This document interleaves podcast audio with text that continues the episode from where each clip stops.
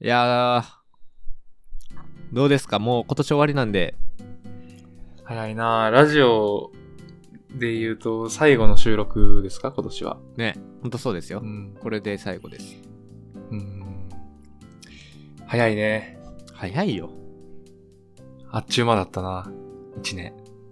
ね去年、いつもあの、去年の今頃何してるやろと俺結構振り返ることが多くて。うん。まあ、去年はもちろん大学生だったので、どういう年末過ごしてたんやろってすごく気になって、うあのん。Google フォトで振り返ってまして。で、去年の12月末振り返ってたんですけど、うん、あの、おせちを作ってたなって思って。あ、そういえばなんかバイトしてたな。うんおせち作るバイト。そう、あのーまあ、おせ、そうやな、おせち作るバイトはしてないけど、あ、だっけそうそう、厨房のバイト入ってて、料理の。あ、なるほど、なるほど。で、まあ、バイト忙しかったなと思って、やっぱクリスマスのシーズンと、年末年始でおせちとか作ってると、やっぱ結構バタバタしてたなって思って写真見てて、うん。で、飲み会もやっぱ結構行ってたなって見返して思ってましたと。なるほど。うん。ゼバのメンバーとも行ってたし。エアビーで部屋借りて、みんなで忘年会したあれだっけ？そう。あと、アッキーラの家行ったな。あ、来たな。ね。覚えてるよ。しっかり。あのー、イヤーポッツもらった。うん、あげた気がする。まだ使ってるしな、俺。あ、マジで、うんしっかり活用していただいてるのか。そうそうそうそう。そりゃ、ようござんすわ。あれがちょうど1年前ですよ、だから。うんうん。夜意識ぶっ飛んでて。早いね今年は結構静かじゃないですか？めっちゃ。うーん、まあな、情勢的にあまり外に簡単に出歩けないしな。うん。ちょうど、あのー、1年前は、うん。俺らがハワイに旅行に行こうか、イタリアに行こうかっていう話をしてた頃かなって俺は思ったそうやで。な。うん。あの時はもうハラハラしたね。ああの時からもうコロナがコロナがってずっと言ってたから、言ってた言ってた。うん、イタリア取りやめて、ハワイに行ったはいいものの、あの、飛行機の便がなくなってしまうんじゃないかっていう恐怖感に駆られていた、ねえ当時は。本当にそう。イタリア行きたかったね。まあ、結果的にやけど、ハワイ最高やったけどな。うん、むちゃくちゃ楽しかったな、あれは。なんならもう一回行きたいし。なあ、ワイキキビーチ、美しかったね。美しい。あこで死にたいもん。将来の移住先は確定したな、リタイア後の。うん決まったな。いや、まあ、またね、3人で旅行行きましょうよ。いや、ほんまに行こうん、う。ちょっと今マジで行けへんっていうのが辛いけど。そうだな、なんか、コロナの変異種も出てきたでしょ、最近。ああ、アシュな。10 11月ぐらいに。で、今朝ニュース見てたら、うん。あの、羽田と関空で合わせて5人、うん変異種の感染が確認されたって言ってたから、日本にもとうとう上陸したしね。アシュが来たな、とうとう。そうそうそう。マジでな、気象転結の点まで来たね。あーどう決するのかね、見どころだよな。いや、ほんまにそうやな仕事納め終わったもんね、アッキーラ。そうだね、おととい、仕事は、とりあえず収めることができた。お納めしました。そうそうそう。まあ、冬休みもきっと短いよ。一年これだけ短かったから。ねえ。マジでどんな一年やったかなって振り返ると、あんま何もなかったんちゃうかなって。まあ、でもな、環境がとにかくガラッと変わって、普段の生活でしてることも変わったからさ、生活リズムも変わったし。そうね。うん。だから、なんだろう、新しい自分っていうのが一個キーワードになるかなと俺は思ったね。まあ早起きができるようになったっていうのが一番でかいかいや、それめっちゃでかいと思うわ。な。あできひんくて悩んでる人いるからな。そうそうそう。特に冬はな、あの、部屋寒いから、うんな。かなか布団から出れない。目は覚めるけれども布団から出る決心が出ずっていう人も結構。俺もその一人だった。起きる時間1時間早めたらさ、うん。あの、1年でどれぐらいの自由時間がうん。生まれるのかなって計算をしてみたんだけど、うん、1時間ね。うん、で、あの、1ヶ月30日だとしてう、ん。で12ヶ月でしょ？うん。?360 時間？まああの、シンプルに1年360やから、365やから365時間は。あ、そうだね。365時間。朝やから頭回ってない なんで1ヶ月単位で計算して12ヶ月やったらって言ったんやろって思って、あっけど多分ね、うん寝寝てたんやな。めっちゃおもろいね、今わ。おうおうと思いながら聞いてた。いやー、ポンコツが出てしまったね。まあ多分朝やからやはそうやね。でも1時間早起きするだけでも単純計算で365時間時間が生まれるということですから。うん。でかいよね。ね特になんか工夫することもないからね。もうなんか、最近なんか特に気合でうん。起きるほかないかな。気合？うん。体内時計はもう割と6時起床で整ってきたから。ああ、ほんま。あとはいかに素早くベッドから出るか。こう気持ちよく出たよね。ベッドからね。うん寒いんすよ。とにかく。もう最近、そう、それがうざいから、うん。もう暖房でタイマーかけてるわ。うん。もう何時に作るとか。いやー、それがいいわ。じゃないとね、ちょっときつい。寒すぎてね。そうでもしないと気持ちよく起きれない。うん。うん。気持ちよさ大事だから。そう。まあ最近めっきり寒くなってうんきたけども、はい。最近といえば？最近あのー、最近といえば？最近といえば、ウイルス？ウイルスもそうだけど、俺は、チャールの感想が聞きたいな。煙突町のプペル見に行った感想を。はいはいはい。うん。煙突昨日行ったんだっけ？そう、昨日公開で昨日行ってきて、仕事をフレックスで退社して、えー地元帰ってきて、見てきました。えー一番遅い時間で見たんやけど、すごく良かったです。まず、うんうんうん。すごく良かったです。もう声を大にして言いたい。すごく良かったです。うん。で、みんな知ってるんやなと思いながら、人結構来てた？じゃあ。レイトショーで見たときに、うん。えっと、席はほぼ満席でした。おお。そうなの？うん。あのレイトショーなのに。そうそうそう。ソーシャルディスタンスを保ちながらなので、一席空いてたんやけど、ああ、なるほどね。うん。でも、もうほぼ全部埋まってたかな。もうね、普通に泣い、泣かされたなっていう。あ、泣く系の映画なんだ。泣く系やし、あのー内容自体はその絵本を映画化してて、うん。で、まだ絵本の映画化なので、あんまりこの前例を見ないというか、うん。こっちとしても引き出しが少ないので、比較対象するものもなければ、すごく新鮮な状態で映画を見ることがまずできたっていうのがあるんだな。なるほどね。で、事前のこう情報とかはいろいろ知ってたから、ある程度も内容も知ってんねんな、こっちとしては。うん。ネタバレってほどではないんやけど、中身は大体どういうなのもう内容なのかっていうのは、もう知ってた上で見てんけど、うん。まああの、声優が芦田愛菜ちゃんと久保田さん、久保田正孝さんが主役かな？まあ言ったら、はいはい二人、なんかそのゴミ人間と煙突掃除屋のプピッ、えールビッチ。プペッチって言いかけたプベルとルビッチが混ざって。そう、その二人がまあ言っちゃえばメインストーリーでよく出てくるんだけど、まあ、子供向けなんかな。子供向けなんやろうけど、うん。絵本っていうとすごくこう、えー子供向け？小学生とか、あと、まあそれこそもっとしたこう幼稚園とかのね、あの、そういう年齢対象になるのかなと思ったけど、全然大人が見てもうん。感じるところはすごく多いんじゃない？むしろ大人向けやと思って見てた。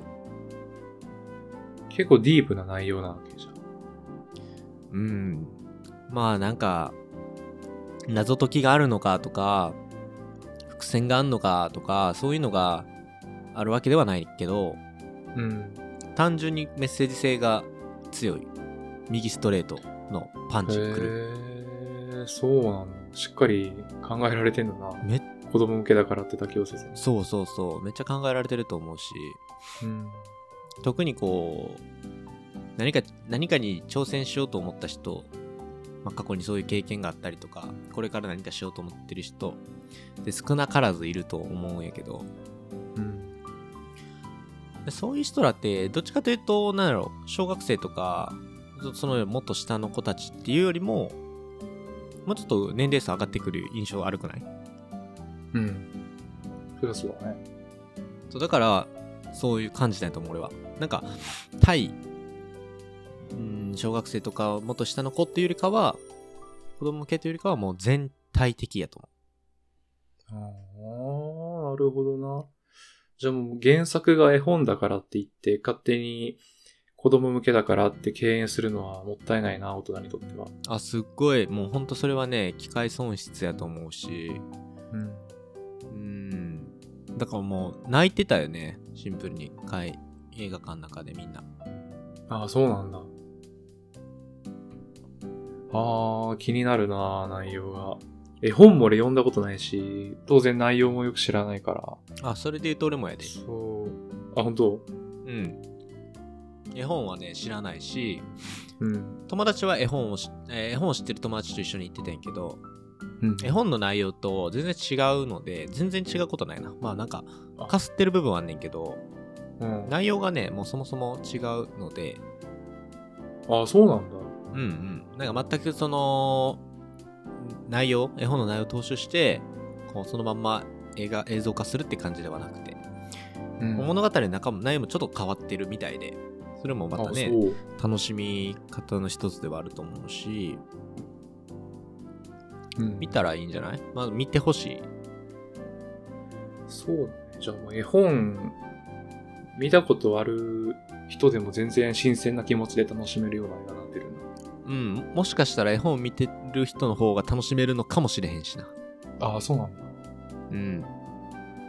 へえ。いやー、すごい。あれを芸人さんが描いた絵とか、そのストーリーとか、そういう全部指揮取ってたっていうのを、こう振り返ってみると、とんでもないなと思った、その西野さんは。うん。クリエイティブだよな。うん。クリエイティブだし、ほんと革命児やなって。うん。なんか作品をこう突きつけられたからこそなんか余計感じるところはある。なんか当たり前のように映画終わってみんな良かったねとかこうかえ話しながら帰ってるけど、うん。なんか前提がまずやばいよね。お笑い芸人やからな。うん。そうだな。もともとお笑いの人だもんな、出身は。そう。で、なんなら今もお笑い芸人やし。うん。なんかね、なんか当たり前のようにいい、えー映画、アニメーション映画を見見させてもらって、ストーリーもすごく良くて、で、心に刺さるような言葉とかもいっぱい散りばめられてて、ああ、そうなんだ。うん。普通に映画体験として良かった。うん。で、一回ちょっとこう、立ち止まって考えた時に、あれ？これってお笑い芸人が作った映画かってなると、もうちょっと震える、ほんまに。うん。別にアラとかはないと、まあその専門的な視点があるわけじゃないけど、別にその引っかかるところとか、なんか違和感あるところがなく、うん。映画としてもう、まず素直に楽しめる。うん。で、ちょっと踏み込んで領域出ると、それをお笑い芸人の人が作ったとか、葬式してやってるって考えるだけでもうなんか、この人は何者なんだってなる。うん。なるほどな。確かにバックグラウンドをね、知ってると余計に驚きが生まれるよね。そうそうそうそう。そんだけいい映画を作ったっていう事実があるしな。そう、一個これ、あの、抽象度を高めて話すと、なんかエンタメ作品もそうだし、こう表現者の人のこうパーソナリティをちょっとだけ知るともっと楽しめるというか、うん。俺一回そのピアノ、すごくこう、えっ、とね、辻信之さんっていう人がいんねんけど知ってる？あの、目が見えなくて。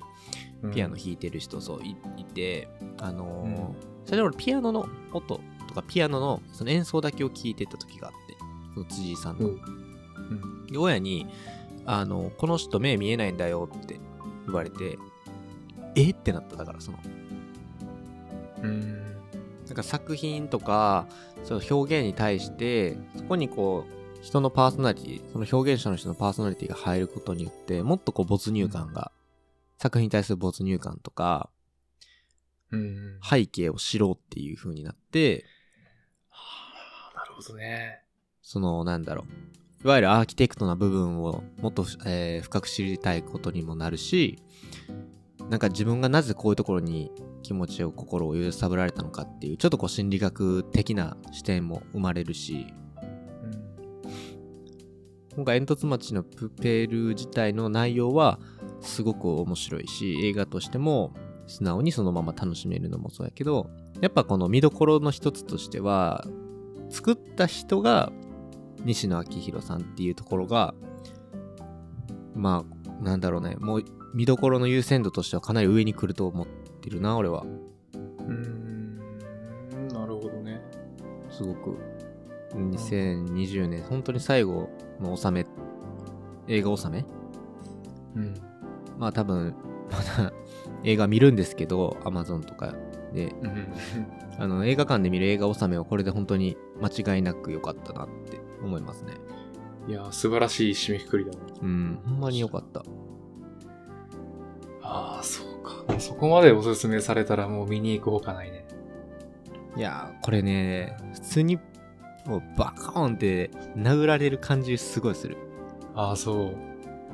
映画としてもいいのに、そのバックグラウンドを知ってからうん。また見ると違った、余計な、余計に驚くというか、そうそうそう。違う視点で見れるのかもしれないね。うん。うんまあ、まずは作品自体をすごく楽しんでほしいかな。見るのであれば。うん。舞台設この映画の中のストーリー設定とかキャラクターの立ち位置とか展開とかうん。発しられたこう言葉はいはい。あと音源音響も楽しめる部分だと思うのでうん。そういうのを五感全部使って映画にこうのめり込むとああ、なるほどね。もう映画館特有の体験になるな、そしたら。音響もいい、映像もいいってなるとね。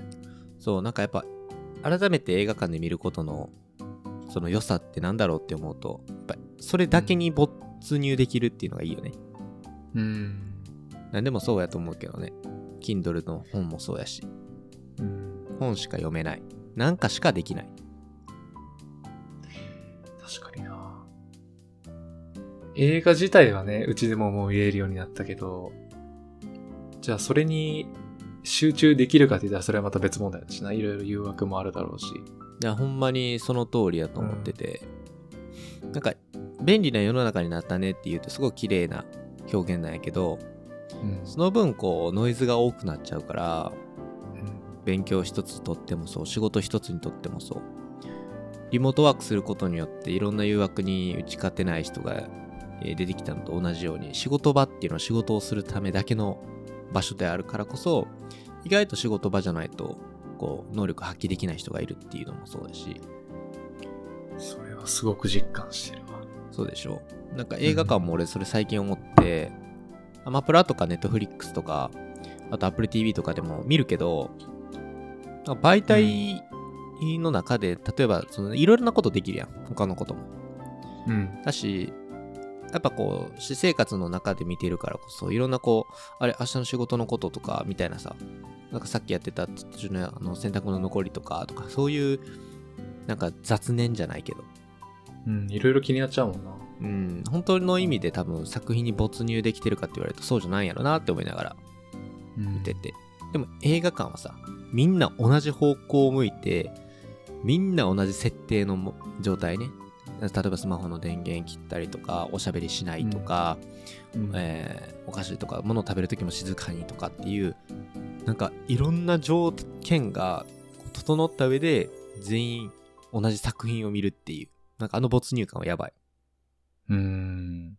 だから泣く特別な空間になるよな。うん。だから泣くんやと思うし、なんかすごいこう胸打たれるんやと思うし。じゃあもうあれだね。プペルに関しては、まあ他の映画でもそうかもしれないけど、映画館で見ないのはもったいないな。あ、マジでもったいないと思う。うん。映像がまずめちゃくちゃ綺麗。うん。アニメーションがね、クオリティ高すぎて、ああ、そうん。普通に、に行ってほしいですね。う。ちょうどな、あの、冬休みにも入ったし、うん。プペル見に行かんといかんな、これは。ぜひぜひ、うん。見ないと損する映画だと言っても過言ではないです。いや、もうそこまでお勧めされたらもう見に行ってみるしかないわ。うん。まあ多少ね、多少、やっぱあの、俺が言ってるからバイアスはかかってると思うけど、あの、フラットに気になったら見に行くぐらいそうだね。で見に行ってのがいいかもね。いろいろな、でもあと映画やってたしな、あのワンダーウーマンもやってたし、ああ、そうなんだう。ん。まあ、まあ現在進行形で鬼滅の刃も、えー放映されてますし、ああそうですか。いや、気になってはいたけど、うんやっぱ良かったんだね。めちゃくちゃ良かったよ。うん。いや、ありがとう。見に行ってみましょう、これは。ぜひぜひぜひ。もう、やり残しはあかんで、残り。そうだな。26日やろ、今日。多分。26やな。うん。うん20。あと5日で終わりか。5日で終わりやで。今年中にやることリストにプペル、プペルの何？映画上映を見に行くっていうのを一個入れとかないといけないな。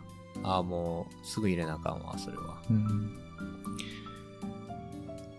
アッキーラは何か、この2週間の間で変わったことや気になったこと、もしくは、やろうとしてること残り5日でうん。ありますか？残り5日、あの前回のはい。収録の時に、後半でぼやっと話した、うん。あのーフィットネス、はい。覚えてるかな？うん。あの、筋トレをとりあえず続けたいですっていう話を、はいはいはい。したんだけれども、あのーまあ、とりあえずそれは継続はできてるので、うんうん。残り5日間でも、まあ、とりあえずは完走したいなと思ってる。おー。うん。特に最近あのー下半身のトレーニングを結構重点的にやっていて、はいはい。うん。っていうのも、あのーほら、足の筋肉、お尻の筋肉って結構大きくて、うん。大きいね。あの、そう。しっかり鍛えておいたら、基礎代謝も上がるし、健康にもいいし、あとまあ足も綺麗に見えるしね。確かに。うん。いろいろ調べてみると、そういう利点があるっていうのを知って、とりあえず、下半身のトレーニングは重点的に、今のところ継続してできているっていう状態です。はい、で、はい。残り5日間も当然それは続けていきたいなって思ってる。なるほどね。足の筋肉確かうんに第二の心臓とかも言われたりするから、うんうん。健康意識もそうだし、スラッと見えるっていうのも、やっぱり足の筋肉いいですし、続いてるのはいいね。そうだね。もう中山きんに君がすごい楽しそうにやってるから、俺も楽しくできる。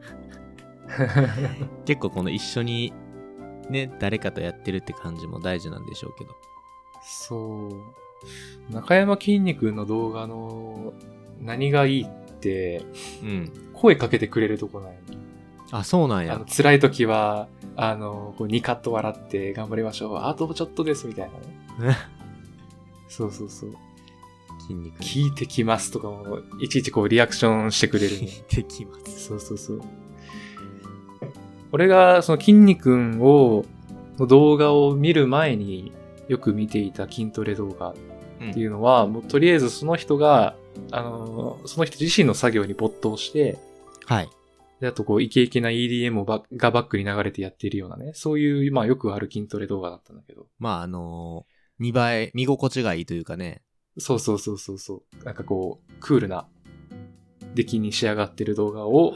よく見ながらやっていたんだけど、筋肉はね、いい意味ですごく庶民的というか、うーん。うん。なんかこう、溶け込んでくるっていうのかな。うんうんで、俺もその、筋トレを始めようっていうハードルが下がってね、それで。うん。ああ、そうなんや。そうそうそう。結構対話的な感じだね。対あの、筋肉の動画が。そうそうそうリそう。スナーとの。声かけてくれるっていうのと、あとまあ、そのおかげで、まあ、途中辛いなって思っても、もうちょっと頑張ってみようっていう心の支えになってるっていうのが、一個継続できてる一個の要因かな。すごいやん、筋肉。ありがとう、彼に筋肉んは助けられ。て。そうそうそうそう。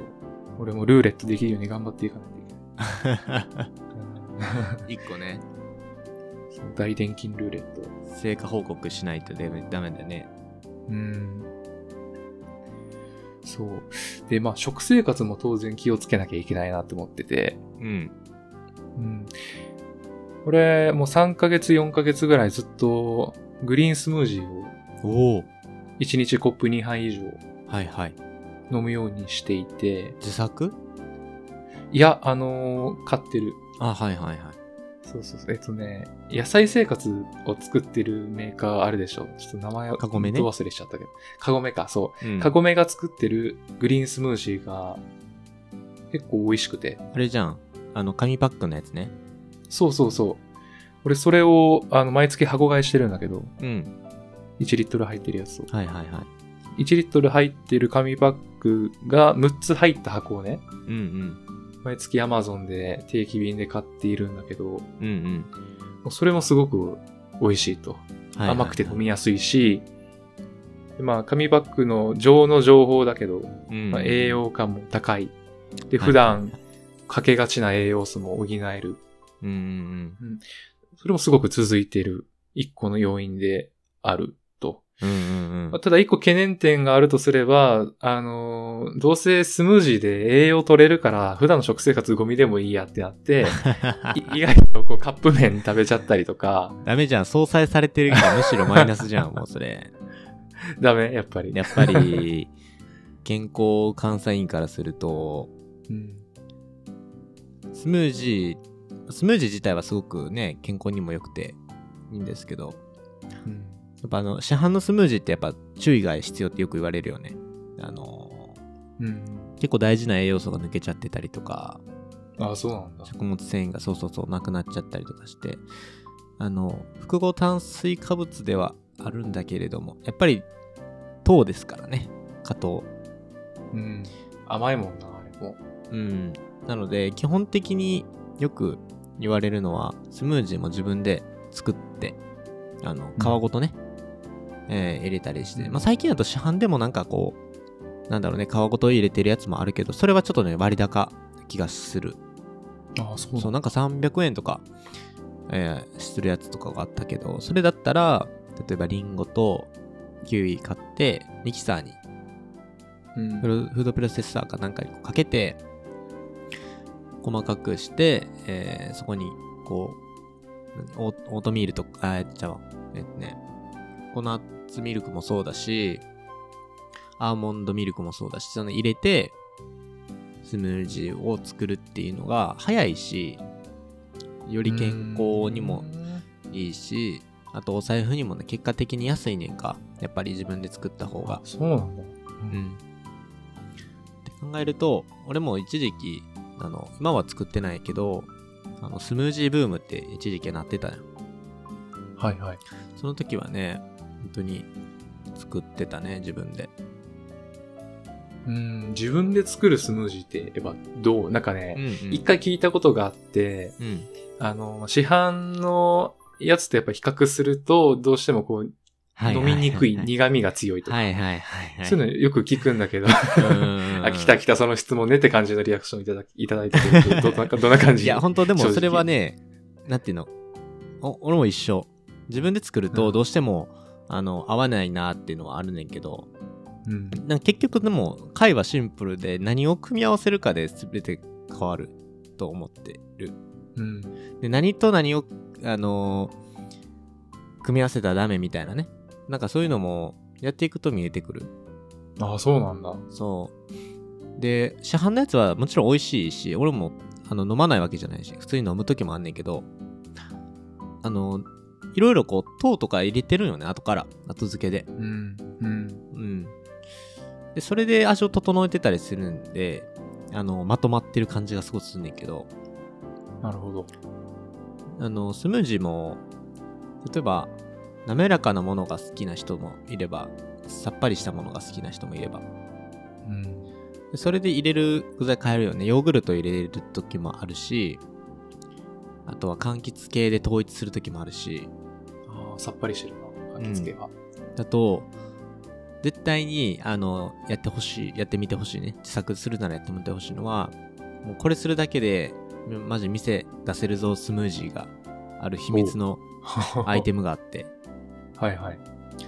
ナッツなんですよ。ナッツ入れるんだ。そへえ。これはう。めっちゃおすすめ。あ、そう。めちゃくちゃおすすめで。ナッツをこう砕いて入れる。もしくはナッツそのまま入れてミキサーかけたらまあバラバラになるからいいねんけど、うんナッツと、あと、アーモンドミルクを入れるだけで、他は何でもいいと思う。もう正直。バナナ、リンゴ、うんほうれん草。うん。もうめちゃくちゃ高級なスムージー店のスムージーに変わる。あ、そうなんだ。もうこれ、ほんまにやってみてほしい。自分でやるんだったら。ナッツ入れると、どうなんだろう。あの、食感が生まれる感じ？そうそうそう。なんかね、あの、砕、もちろんバラバラに砕くから、あの、食感がなんかこうゴリゴリするって感じじゃないけど、ちょっとこう、ナッツの香ばしさと、なんか味の旨味がうん。プラスされるから、あ、いいね、それ。そう、ナッツ嫌いな人いいと思う、あんまりね。うんあの、アレルギーとか。そう、アレルギーとか一旦置いといてやけど、すごくこう、いろいろくるみのちょっとほろ苦さもあるし、でもカシューナッツってちょっと甘いやん。うん。とか、アーモンドって香ばしいやん。うんうん。その結構香り系のものとか旨味系のものが入ると本当にスムージーのこんな美味しさとか飲む時の感触が変わっておすすめへえ、それは知らなかったな。ナッツ入れるんだね。もうこれはねやりだすとあ俺もあんま言いたくなかったけどうん。めちゃくちゃいいあ、そう。そういや、一回あれだな。まずミキサー買わないとな。ミキサーなんてねうん。安いよおすすめは割と手に入りやすい。うんおすすめは Vitamix、 Vitamix、ちょっとググってみましょう。まあ、ちょっと高いかもしれないな、 Vitamix は。まあ、普通にあの、年末年始とかでセールやってるだろうし、うん。あのー買ってもいいんじゃないかね。一時期、ほんま大学生の時はやってた、その、朝、ナッツ入れて、バナナ入れて、キウイ入れて、ほうれん草入れて、ミキサーガーってかけて、飲んでた。うん。うん。アーモンドミルクも入れて。でそれで、あの、朝、朝、体の中ぶち入れて、結局なんか昼の3時ぐらいまで持つのよね、腹が。4時とか。そんなに腹持ちいいんだ。そうの元々自作ですると。そう、あの、プチ断食してたのもあったけど、うん。でもね、めっちゃ腹持ちはいい。ナッツ入れると。へえ。今、バイタミックスを調べてみてるんだけど、うん。型にもよるけど、高いのだと、すごいね、15万とか。そうそうそうそう。うん。そんなにいいものなんだ。まあでも、あの、こだわりなかったら安いのでいいし、うんでもずっと使うと思うからさ、そういう食、何？あの、調理器具系って。うん。うん。全然、そうだね買っといた方が、後々ね、いろいですから。ち投資と思ってね、買うといいかもしれない。ょっと高かった、バイタミックス。うん。まあでも、一個、えークオリティを落とすっていうのはまた違うのかもしれないけど、なんかいろいろ型があるのが分かって、うんまあ高いのを目指すとやっぱり15万超えてくるけど、うんうん、うん。6万5千っていうのもあるね。正規品バイタミックス。そうそうそう。うん。まあ、あ5万の、7資金に余力があれば、バイタミックスミキサーでもいいいいし、全然普通のジューサーとかでもいいかなと。あ、ジューサーね。なるほど。健康に意識をする。いろいろあるな。うん。いいんじゃないですかそね。うね。一個持っといてもいいかもね、これ。めっちゃ便利やで。あの、いろんな料理うん。そのバリエーションが増えるのもすごくいいと思う。うんうんうん。そうだね。しかも楽やし。ちなみに、チャールは、食生活どんなことに気をつけてる？食生活は食べる量と質、当たり前のことやけど。えっとねうん。、でも、インスタントんなんかは、もう持ってのほかっていう感じ？なんか否定するわけじゃないんだけど、持っての、うん、それはね。持ってのほかで、まあ心の中では持ってのほかって思ってるんやろうけど、うん。あの、インスタントはね、食べない。ね、やっぱり。ああ、そうなんだ。カップ麺とかも最近登山するようになってからは山の上で食べるそのうんインスタントのそういうカップ麺とかっていうのもこうなんか趣があっていいなって思って食べることはあるけどうん下界の中でインスタントの食品食材を食べることはないかなそれもやっぱり当然、あの、健康によろしくないことが分かってるからってことだよね。あそうそうそうそうもう分かってるからこそやらないうん。し、えーむしろ、その、いや、それで言うと多分ね、俺もやってたし、インスタントのもの食べてた時もあったし、うん。で、美味しさっていうのも、もうね、これが企業努力かって思いながら、めちゃくちゃうまいなって思って食うけど、やっぱ素材には勝てへんやなって思って、そうだなうん、思って、だから今無理やねんな、インスタントを食うと、美味しいけど、うんいや、結局自分で例えば素材からつ、えー作ったものの方が美味しいし、で、慣れてくると別に時間もかからへんから、どっちがインスタントやねんって話になってきた。そっか。料理楽しめるとね、余計にインスタントである理由があまりないもん。ないね。うん。そう。どんなもの食べてる？どんなものをね、でも体にいいと言われてるようなものをベースに、で、好きなものを、俺結構パスタとかも好きなんよね。パスタ好きだし、あと和食が結構ね、やっぱ本当に好き。ああ、そうなんだ。もう和食めっちゃ好き。もう寿司も、寿司が多分一番好きやねんけど、それで言うと。うん。うん。だから、肉じゃがとかも普通に大好き。筑前にもよく作るし、なんか作り置きできるしね、それで。そうだね。まあ最近多めに作っておいて、後で、あの、チンして食べるっていうのができるしな。それこそインスタント。そうそうそうそうそうだから作り置きもできるし例えば急にカレー食べたくなったら肉じゃがアレンジして作ったらいいしうーん、なるほど。であとは野菜野菜類とお肉？うん。ので済ますことが結構多かったりするかななんかサラダボウルってあるやんはいはい、あるね。そう、なんか、あの、葉物野菜と根菜類入れて、あとは鶏肉、まあ、基本的に俺鶏肉しか食べないのよね。うん豚肉とか牛はあんま食べないけど。あ、そうなんだ。うん。うん。お鍋するときぐらいかな、豚肉は。で、牛肉も食べるときは、焼肉行ったときとか、あとちょっといいお店行ったときに、あの、うん。何枚かたしなむ程度。なるほど。やっぱ鶏鶏肉は、あのータンパク質を取ろうと思って、食べてるわけ。もうそうやね。あのーそれも一番大きいかなとタンパク質もそうだしあとなんだろうね一番体に合ってる食べるときにうん。うん。なんか人間が一番その食べてきたお肉って自分よりもちっちゃい動物なわけよはいはいはい。だから鳥が一番体に合ってるし本来豚とか牛とかって人間より大きいねうん。大きいしエネルギー量も大きいから自分の体よりも大きいものを食べるっていうのってもともと人間って慣れてないうん。だから、なんかこう、お肉食べることによる健康デメリットっていうのが、よく出てくるっていうのはそのことやと思う。人によりきりやけどね。なるほどね。鳥ってちっちゃいやん。人間よりも、ん。基本的には。うん。っていうので、俺はなるべく鶏肉を食べるようにしてるし、まあ健康にいいっていうのもそうなんやけど、その辺はずっと意識してんな。なんか基本的に自分たちよりでかいもん食わない。うん。それ一個わかりやすい基準だよね。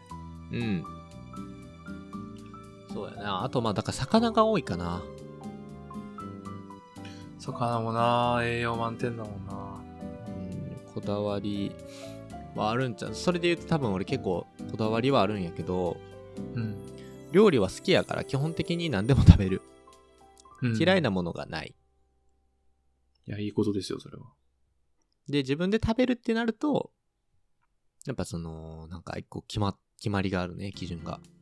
うん。食べるもの、体に入れるもの。それがそのまま自分の血肉になっていくものだから、うん。自分で一人で食べるときはすごいそういうのを気にするけど、例えばキーラと食べるときとか、うん。友達と一緒に食べるとき家に来て、こっちが料理するときとかは、うん。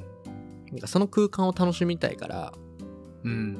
タコパもするし、じゃあちょっと、はいはい。なんだろう、そういう即席料理って言ったらいいんかな、焼きそばみたいなものとか、みんなでこう、なんて共有し合えるというか、会話が弾みやすい、なんか料理のメニューってあるやん。料理のメニューによって会話が弾んだりするときってあるやん。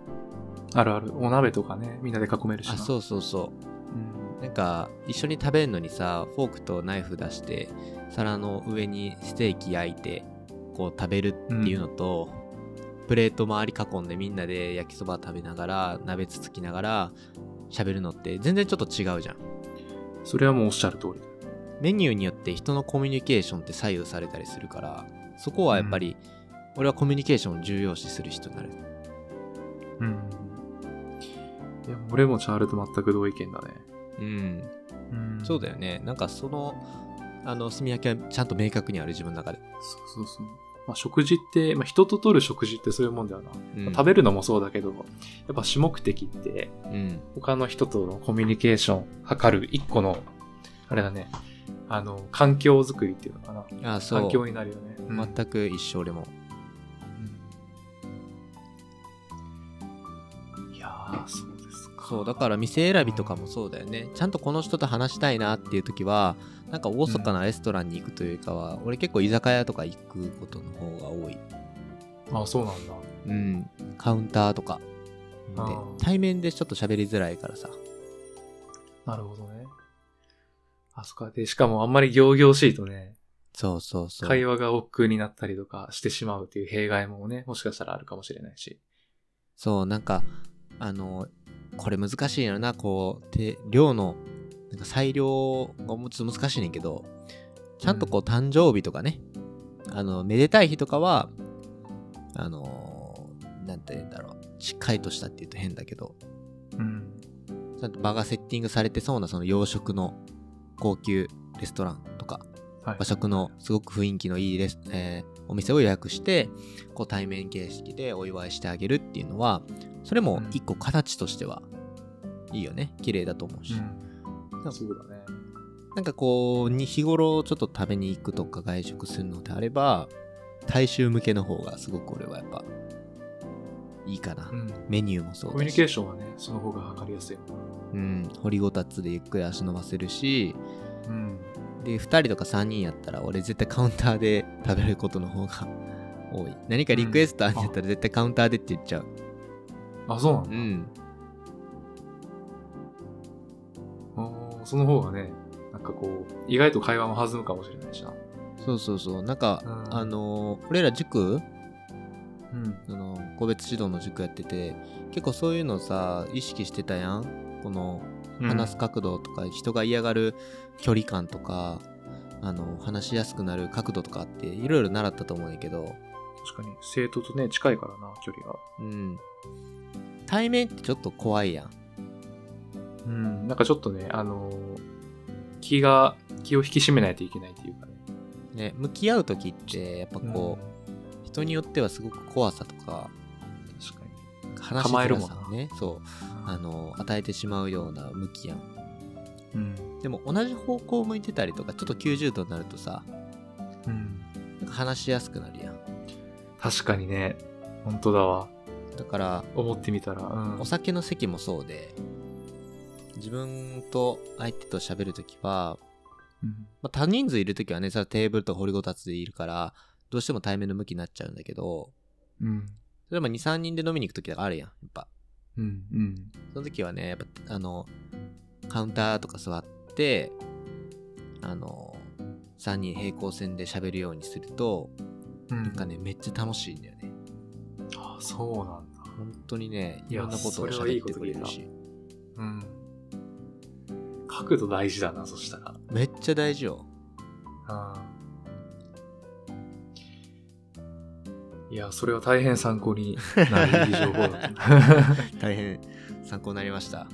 ああ。いや、もうそういう話もっと聞きたいね。なんかね、食なんかこう、食から食に関する今してきたけど。うん。まあでも食にこだわらず、なんか、ね、あのー人とのコミュニケーションでこう気をつけるべき、うん。なんだろう、うん、あのー場所の取り、場所の取り方っていうとまた違うから、その、ポジションとうんか、うんうん。まあ話し方、リアクションの仕方みたいな、そういう話してもいいかもね。ああね、うん。コミュニケーションにおいてはそういうのは、まあ、ある程度何か話せることはあるだろうし、職種柄ね、俺はあの外回りで対面で話すことも多いし、学生の頃からもやっぱずっとそういうのに触れてきているから、うん。ある程度の何かこう参考になるようなことはあると思うし、いいじゃない。ちょっと俺も勉強して、うん、多分次回の収録時にコミュニケーションについてね、ちょっと深く話せたらいいな確かにと。思います。いいね。次回は年明けですけどね。そうだね。年明けで、いつになるかな。俺がちょっと仕事はい忙しくなるのと収録勤務になるっていうので、ちょっとなかなか時間の取得が難しいかもしれないけど、もしお互いの、はいはい。あの、中で時間確保できたら、その時に話す、しましょう。コミュニケーション。そうしようで。全然全然、あの、お仕事、あの、支障が出ない範囲でやっていけたらと思うし、2021年、俺は年男ですからね。ああ、本当だ。確かに。ね。年男だね。牛年？もう俺らの時代来たね。まあああ、ちょっとブイブイ言わしていきましょうよ。ねえ2021年もう もう俺らこの1年で鍛え上げられたから、あ精神と時の部屋いた気分やから。あ。なんか一瞬だったもんな。うん。多分これ、来年以降爆発的に躍進する年になるし、仕事もね、慣れてきたんじゃないですか？だんだんだんだん。そうだね。最初は学ぶこと多くて大変な時間も多かったけどね。今は、もう戦力に慣れてるのかなっていう瞬間は感じること多くなった気がする。だから来年以降もね、はいはい。もっと、あの、仕事に没頭して、はいはい。うん自らを磨いていけるような、そんな一年にしたいなとお、思っとりやす。宣言が出ました。言っちゃっ。言ったちゃったね。まあ、あのー一緒にやっていこうよってこれ話なんやけど、うん。慣れてくると、嬉しい反面、あの、うんまあ反面じゃないな、慣れてくると、あの、すごい楽になってくる、心のゆとりが出てくるってことあるよね。うん、それはそうだね。いちいちこうエンジンかけなくてもいいって感じやからね。うん慣れてくると、要は、弾乗りながらジャグリングできるようになってくるやん。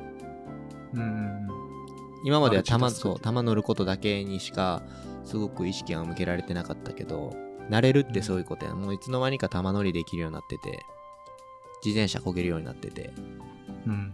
そうするとその上で何かできたりするやん。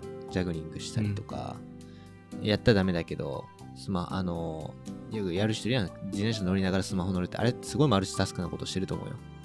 うん。でもそういうのができるようになってくるってことは、次年度は仕事と何かしながらね、自分の趣味とか、やりたいこととかがよ、よりやりやすくなるような状態にあるっていう風に捉えると、やっぱりこう、素敵な一年になりそうだなっていう風には思いますけど。そうだね。おっしゃる通りだと思います。ね。うん何か挑戦すること、試したことあったら、やってみたいことあったらね、そうだね。話していきましょうよ。この20 2020年の経験を礎に、ね。2021年はね、さらに、わもう一個レベルの上がったような挑戦がね、できればいいよね。そうだね。なんうか、ん日本変えましょうかっていう話ですよ。革命のファンファーレ、もう今その気分でかないと映画見てるからね、うん、ファンファーレ鳴らしたいですね。鳴らしていこう。2021年。ね。年男として。はい。はい。今年もね、ラジオ取り出して、ようやく1ヶ月半ぐらい経ったかな。マッキーラとは。こそんなもんだね。うん。うやって話すとね、すごく楽しいね。そうだね。自分の思ってることっていうのを、こう表にさらけ出せる機会ってね、結構貴重な体験だと思うから、ね。うん、今後も、今後ともね、はい。続けていきたいなと思ってますよ。そうしていきましょうよ。うん。では、本年中はお世話になりました。来年もよろしくお願いします。いえいえ、こちらこそ、良いお年をお迎えください。良い年を。バイバイ。はい。はい。